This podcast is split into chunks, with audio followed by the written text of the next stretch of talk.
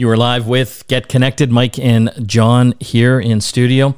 We've got a great program today. Of course, we're always about technology. Later on, we'll be talking about a big privacy fail with the Cadillac Fairview people.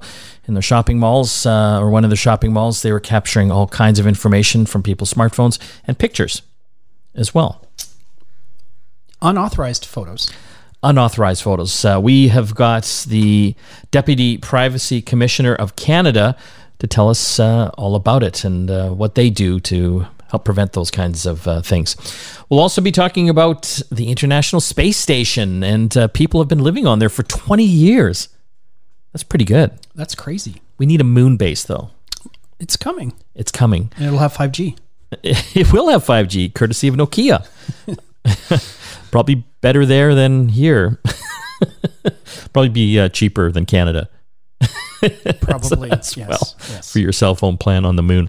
And we'll be talking with Oliver Lang over at Intelligent City. This is a Canadian company that is using all kinds of technology and new technology in building materials to build the next generation of buildings, like wood buildings that can be like as high as 18 stories. That's crazy. It is crazy. Well, this is the time where we talk about the news on our first segment here. Something that really caught my eye, John, because I'm into electric vehicles. You are too. I've got a Tesla. You've got a Kia EV. Chevy, they also make the Chevy Bolt. That's a very popular electric vehicle. And the Volt. And the Volt, which is a hybrid. Yeah. That's not too confusing. No. Bolt and Volt. Anyway, they are going to start selling EV retrofit kits starting in 2021. So if you've got an older vehicle, I'm assuming a Chevy, you would potentially be able to upgrade the motor to an electric motor. So they actually showed a 1975 Blazer retrofitted with an electric motor and a battery pack.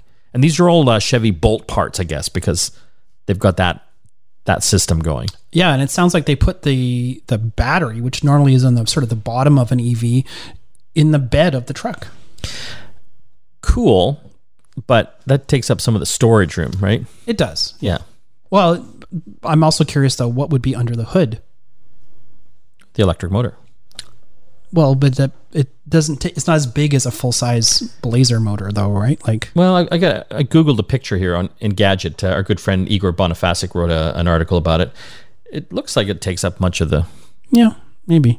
The front, but... Anyway, I think that's cool. Like, if you've got an older car... And, you know, it's not destined for the scrap heap in your mind. This might be an opportunity to breathe new life into it. The thing we don't know is the price. Like, is this going to be as much as a new car? Well, and it sounds like it might be fairly invasive installation as well, because they have to rip out all the other stuff. Yeah. Rewire everything. But that can't be cheap. No. And I also kind of wonder what the range would be like as well, because the Chevy Blazer, at least as depicted in the 1975 version, is not the most aerodynamic vehicle. And we both know that even like our wheel covers are aerodynamic just to get those extra few miles. Yeah. So I think it's an awesome plan, and I think a lot of people will be interested in that if it's affordable. Let's move on to the next story. Raspberry Pis. Not the kind you eat, but the little computers. We talk about these things all the time because we're nerds. Yes. They were first started back in 2009 in the UK by the Raspberry Pi Foundation, and their goal was to get a computer into the hand of every child that wanted one. And so they came up with this really cheap little computer board, I think for around $10 back then. I think they wanted it to be as like cheap as $5 was the goal. So, I mean, you've got to add other components to it. You can still get them, I think, for $20-$30, but then you got to add a little case, a power supply, a little memory card, and keyboard, mouse, depending what you want to do with it. But these things are awesome because they're great for the do-it-yourself people. You can make anything with these. I've got one set up in my garage because I got a little tech bench out there. So I've got a monitor and I've got a little Raspberry Pi, and I'm running Linux. So that's kind of like it's like Windows. Yeah. And I can surf the web, email. I can print from there. I can even play games like Minecraft. Yeah, and it has like an open source version of Office on it. So There's really nothing it can't do other than maybe run your tax software. Yeah. But people also do other things. You have RetroPie software going on one of yours to power your arcade machine. Yep. I've got one in my home theater system. sky's the limit. You can make digital cameras out of these things. You can make robots. And now they've got something called the new Raspberry Pi 400. And we're both kind of excited about this because in my garage right now, I've got my Raspberry Pi computer in a little case, about the size of a deck of cards, and got the monitor. I've got a Raspberry Pi keyboard and mouse, but you can use any one. But I like it because it's Raspberry Pi. Well, now they've actually built the computer into the keyboard. Yeah. Which is cool. I mean, it removes the need for this external box. Yeah. Makes it all very compact and very inexpensive too. $100 Yeah, $100 for the keyboard. With the computer built in, and for for $130, Canakit, our friends in North Van, they sell a kit that comes with the power supply, the micro SD card, the mouse, a little quick start guide, all that kind of stuff. You know, for $130, you have a full-fledged computer. All you need to add is a screen, and the screen can be a TV or a computer monitor. Anything with an HDMI connection. Yeah. And there's two ports on the back. You could hook two monitors up to this. Yeah, dual screen. It's crazy. Yeah. And it's amazingly powerful machine. This is an ARM processor. This is the same processor that Apple's building their platforms on going forward. And it's a very capable processor. This particular one, I think, has about 8 gigs of RAM built in.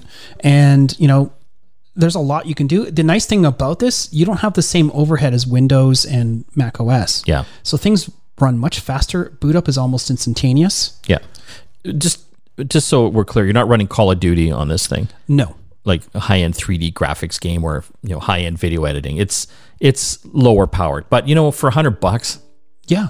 Well, I know my fiance's parents, their computer just died. I'm like, they should get one of these. They just need a browser. Yeah, no, you're right. So for $100, I mean, that's what it would cost them to get their old computer fixed. Okay, we're gonna have to take a break. Don't forget to visit our website, giving away a Google Pixel 4XL. This month, getconnectedmedia.com. When we come back, cities of the future. Stay tuned. You are back with Get Connected. Mike and John here. Going to talk about building technology now. This is kind of exciting, some of the new advancements that are happening. And to do that, we have a great guest. His name is Oliver Lang. He is with Intelligent City, a Canadian company based here in Vancouver. Thanks for joining us. Good morning. How are you? Great. Thank you for having me. Yeah, no worries. Tell us about Intelligent City and what you guys are all about and what you're doing. So, good morning. I'm Oliver Lang. I'm the co-founder and CEO of Intelligent City, and we're an urban housing technology company that is creating a highly scalable and adaptable platform for housing solutions in general. We create turnkey housing products for developers, landowners, and housing operators. Really, our general mantra is to build smarter and empower people to live better, and to find ways to transform this industry and move us towards a paradigm where affordability, sustainability, and great urban livability are no longer mutually exclusive. And then we believe we're doing this by combining the power and the technologies of Industry 4.0 with renewable resources. So we can get to affordable buildings that can be carbon neutral today. And we're really focusing on the mid to high-rise sector right now, 4 to 18 stories.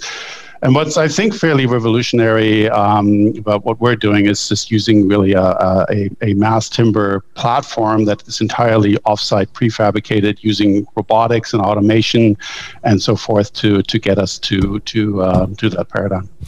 I've got a lot of questions here. This is super interesting. You talked about buildings that are 4 to 18 stories using timber. Like, how is that possible to make an 18-story building out of wood? Yeah, absolutely.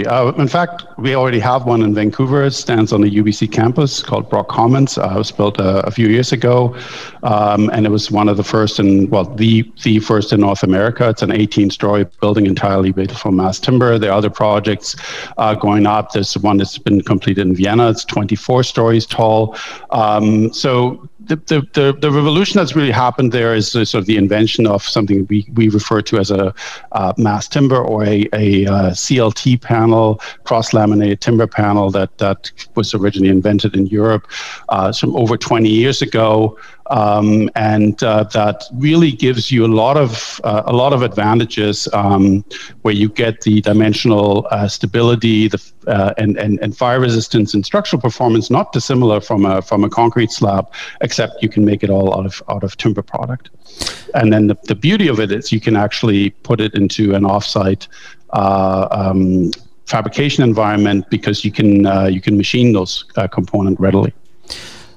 So it was invented in Europe. Does it have to be made there, or can it be made here in North America?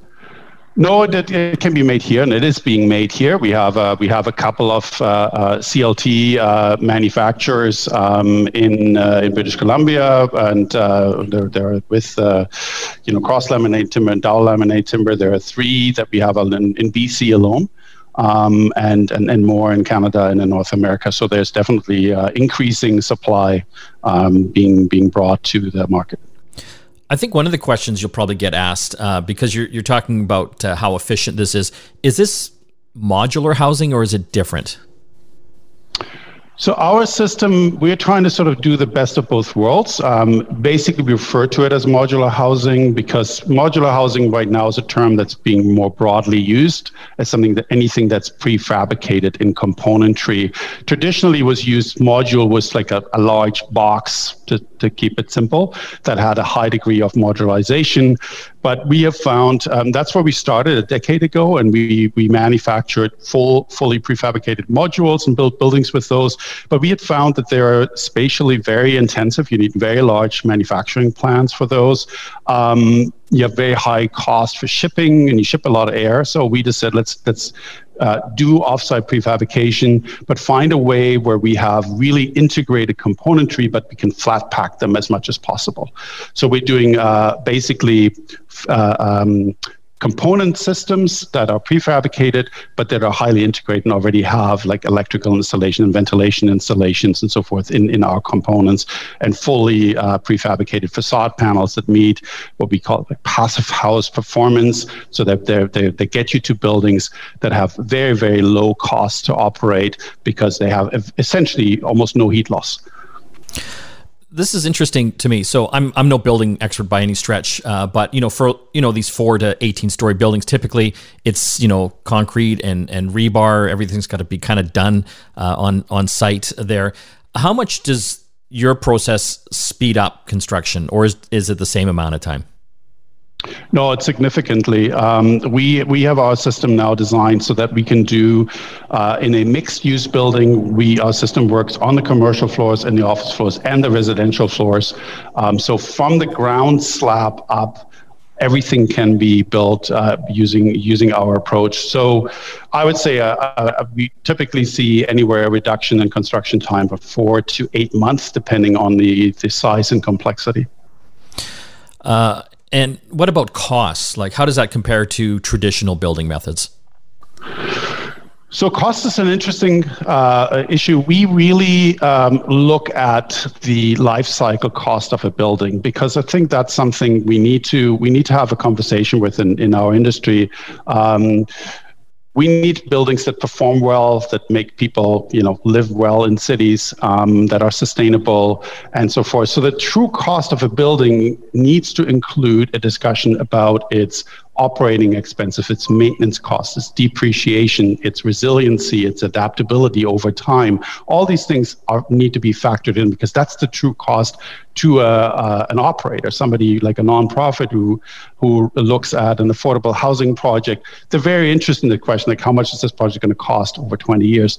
And that, because of the level of performance, quality control, efficiency gains through an approach that we have, there's a significant reduction in cost, somewhere between around 30%. So let's say you've built this building, it's a 10-story building, and 10 years down the road, like, how easy is it to renovate, different areas of that, like different floors and rooms? We have designed the building from the beginning to have that sort of resiliency, because we said a building should really last 100 plus years. And we've heard from housing operators that they've found it's very difficult to actually adapt buildings, that sometimes you have buildings that are, you know, physically still okay, but they don't meet the demographics needs anymore. And because every single wall is built structurally, you can't convert them, you can't do anything with them. Our system, our Platforms for Life system, as we call it, has been designed for complete adaptability. So you can change, you know, studio one-bedroom apartments to three-bedrooms, four-bedrooms. You can change them into office floors if you wanted to. And so you have really great flexibility because the entire structural system, the way how it's organized, and how the services are distributed, all anticipate the idea of change. And we said that from the beginning. That's the key thing. We need to have the advantages of prefabrication and consistency on the one side, but adaptability and customization on the other side is critically important to make our customers successful. Do you have a building up in Vancouver already that you've done? Yeah, we've done a few buildings, yeah. In Vancouver, yeah. And so these are typically mixed use, like residential and commercial office space? They're typically mixed use. Yeah, we're really focused on sort of urban densification projects, and so we've designed a system from the beginning that you can do mixed use with residential on the ground, and we have some projects right now that with commercial retail on the ground, and then there can be some office layers in there, and then residential on top. Yeah, I've had a chance to look at some of the the layouts of these buildings, and they're not just like big block buildings. Like you've really worked hard to have kind of open spaces. We really have made sure that sort of when we started up a decade ago, we've learned from some projects that we've done previously and where we really focused on very much on the question of livability and well-being in a building and building really resilient communities, connected communities that people have proper access to daylight in all of their rooms, that, children don't grow up in closets, right? That you have proper windows, you have proper natural cross-ventilation in buildings, access to daylight, you have that flexibility and that you can be a happy owner or tenant in a building and you're really connected to community. So we build in features like exterior space, access to common amenities, shared rooftops, courtyard buildings, all these kind of things are built into the approach and into the platform.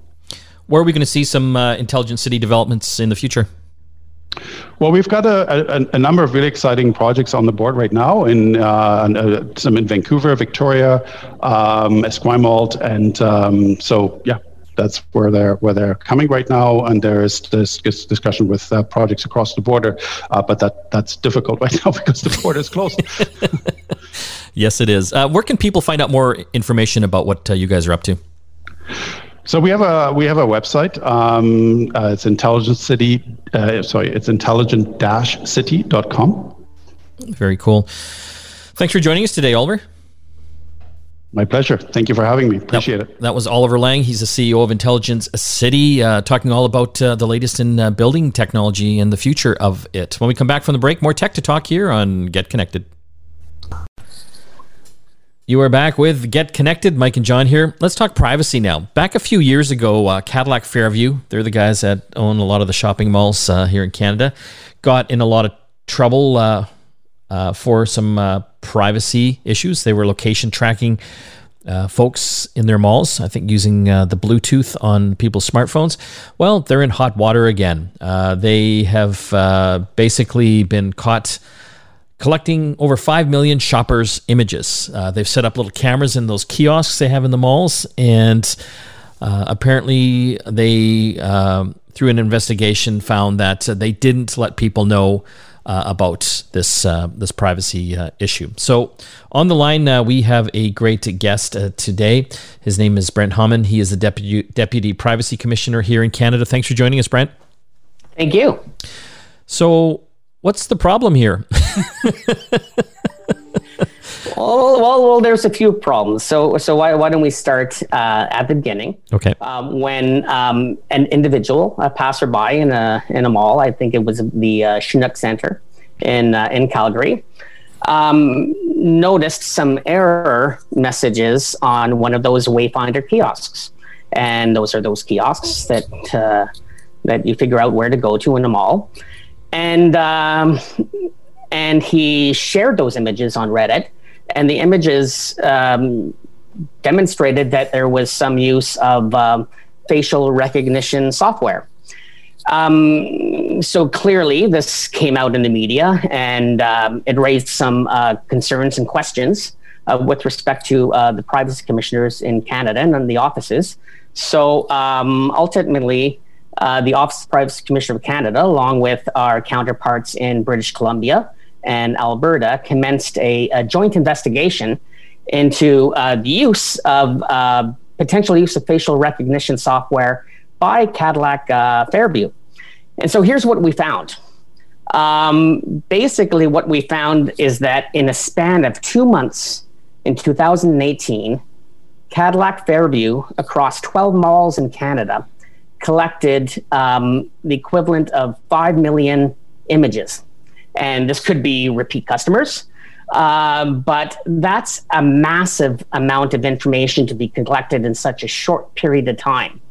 And not only did they collect these images, and although they deleted them quickly, before they did that, they translated those images into numerical representations or facial arrays, which they would then use in order to inform analysis on foot traffic patterns, or to guess the age and the gender of individuals and of their customers.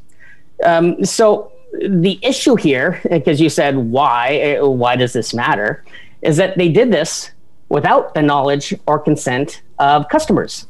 But Brent, they said they put stickers on the doors telling people. Yeah, I can share something about those stickers. Okay. If you look at those stickers, what they talk about is the use of video surveillance for safety and security purposes, something that many of us are very familiar with when we go about our daily lives. And that is completely different from the use that they were engaged in with this facial recognition software and these cameras that were at the periphery and quite hidden and not apparent.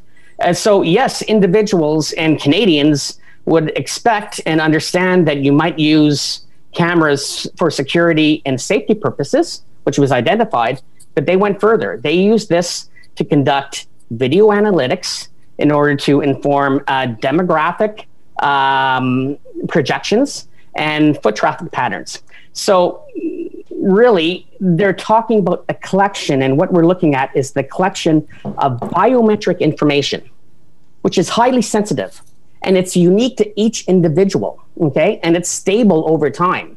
So this is highly sensitive information that's collected without the knowledge or consent of individuals. So that was one of the big issues that we had. This is basically taking it sort of where they would go with this information. This is very similar to like Minority Report, where you're walking into the mall and you're advertised based on recognizing who you are, the kinds of things or deals you might want. Sounds cool, but we didn't opt in for this yet. No. And so I think one of the challenges I have too, if I was reading this investigation properly as well, yes, they did delete the images, but that biometric information you were saying was still stored on a central database by a third party. That sounds like all kinds of trouble to me. Like, it is. And what's more trouble is that Cadillac Fairview was unaware that this information, the facial arrays, was being stored by a third party, one of the third party contractors, on a decommissioned database. And we know by looking in the newspapers about the risks associated with these massive security breaches.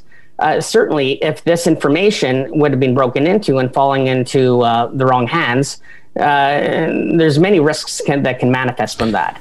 You know, when you have such biometric information, although Cadillac Fairview did not, and we have no evidence, and they did not use that information in order to identify individuals.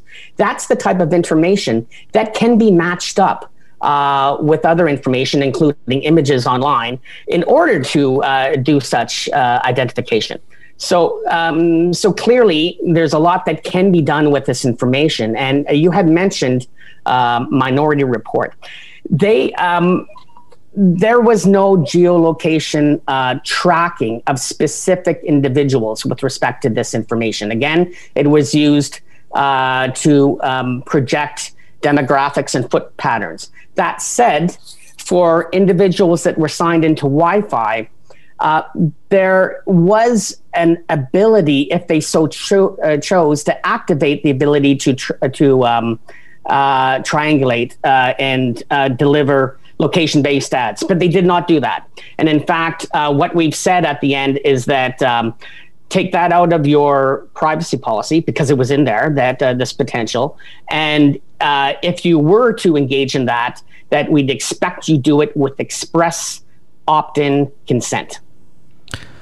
Brent, I'm a tech guy. I love what they're trying to do here, using facial recognition to see, what type of people are in their malls. But it really does come down to privacy, like you were saying, and getting consent from customers. But, how do you get that consent going forward? Like, is it just some little sticker on a door somewhere saying, by coming in the mall, you consent to us, capturing your face? Like, what kind of regulations, like what kind of size, like how prominent does this have to be?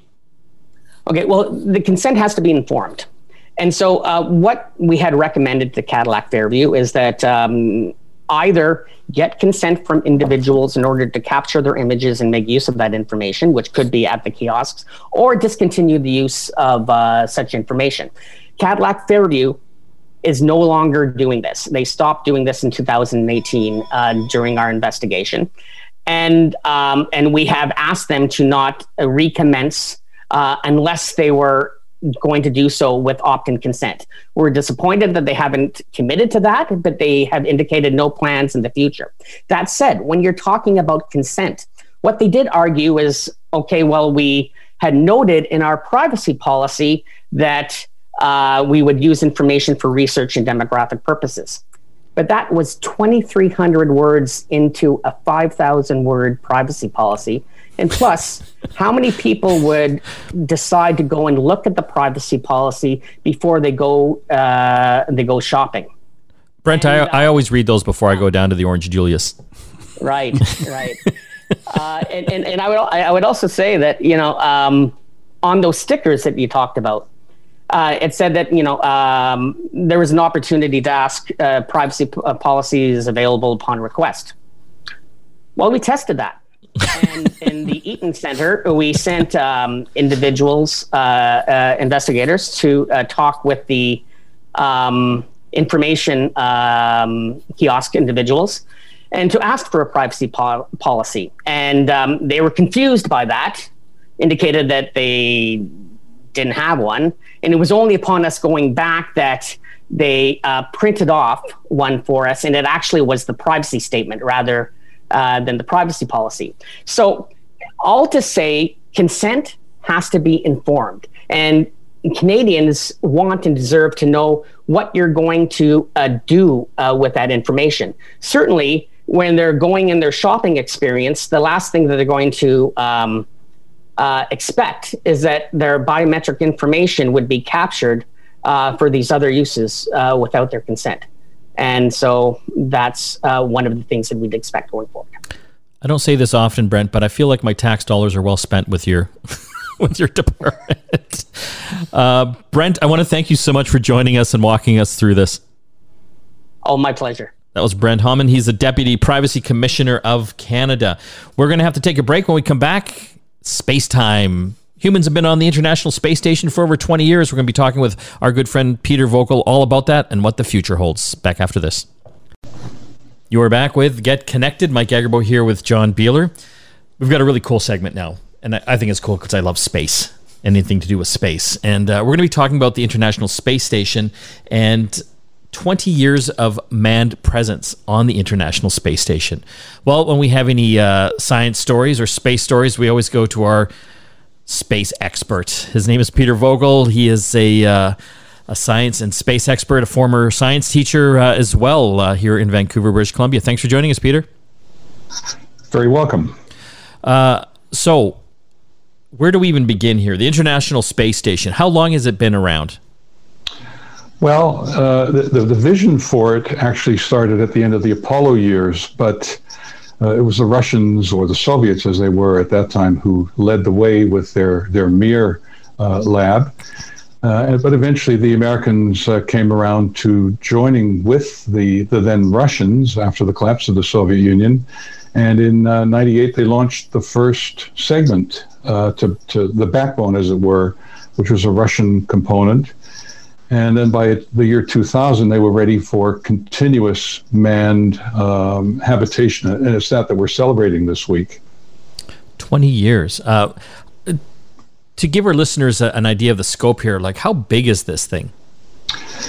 Well, it's so big that it's hard to miss if it crosses your night sky and sunlight is reflecting off it. Even though the sun is set for you, it's bouncing off this massive football field-sized craft. Most of that size is solar panels, and they do a great job of reflecting light back down to Earth, and so it's very easy to see.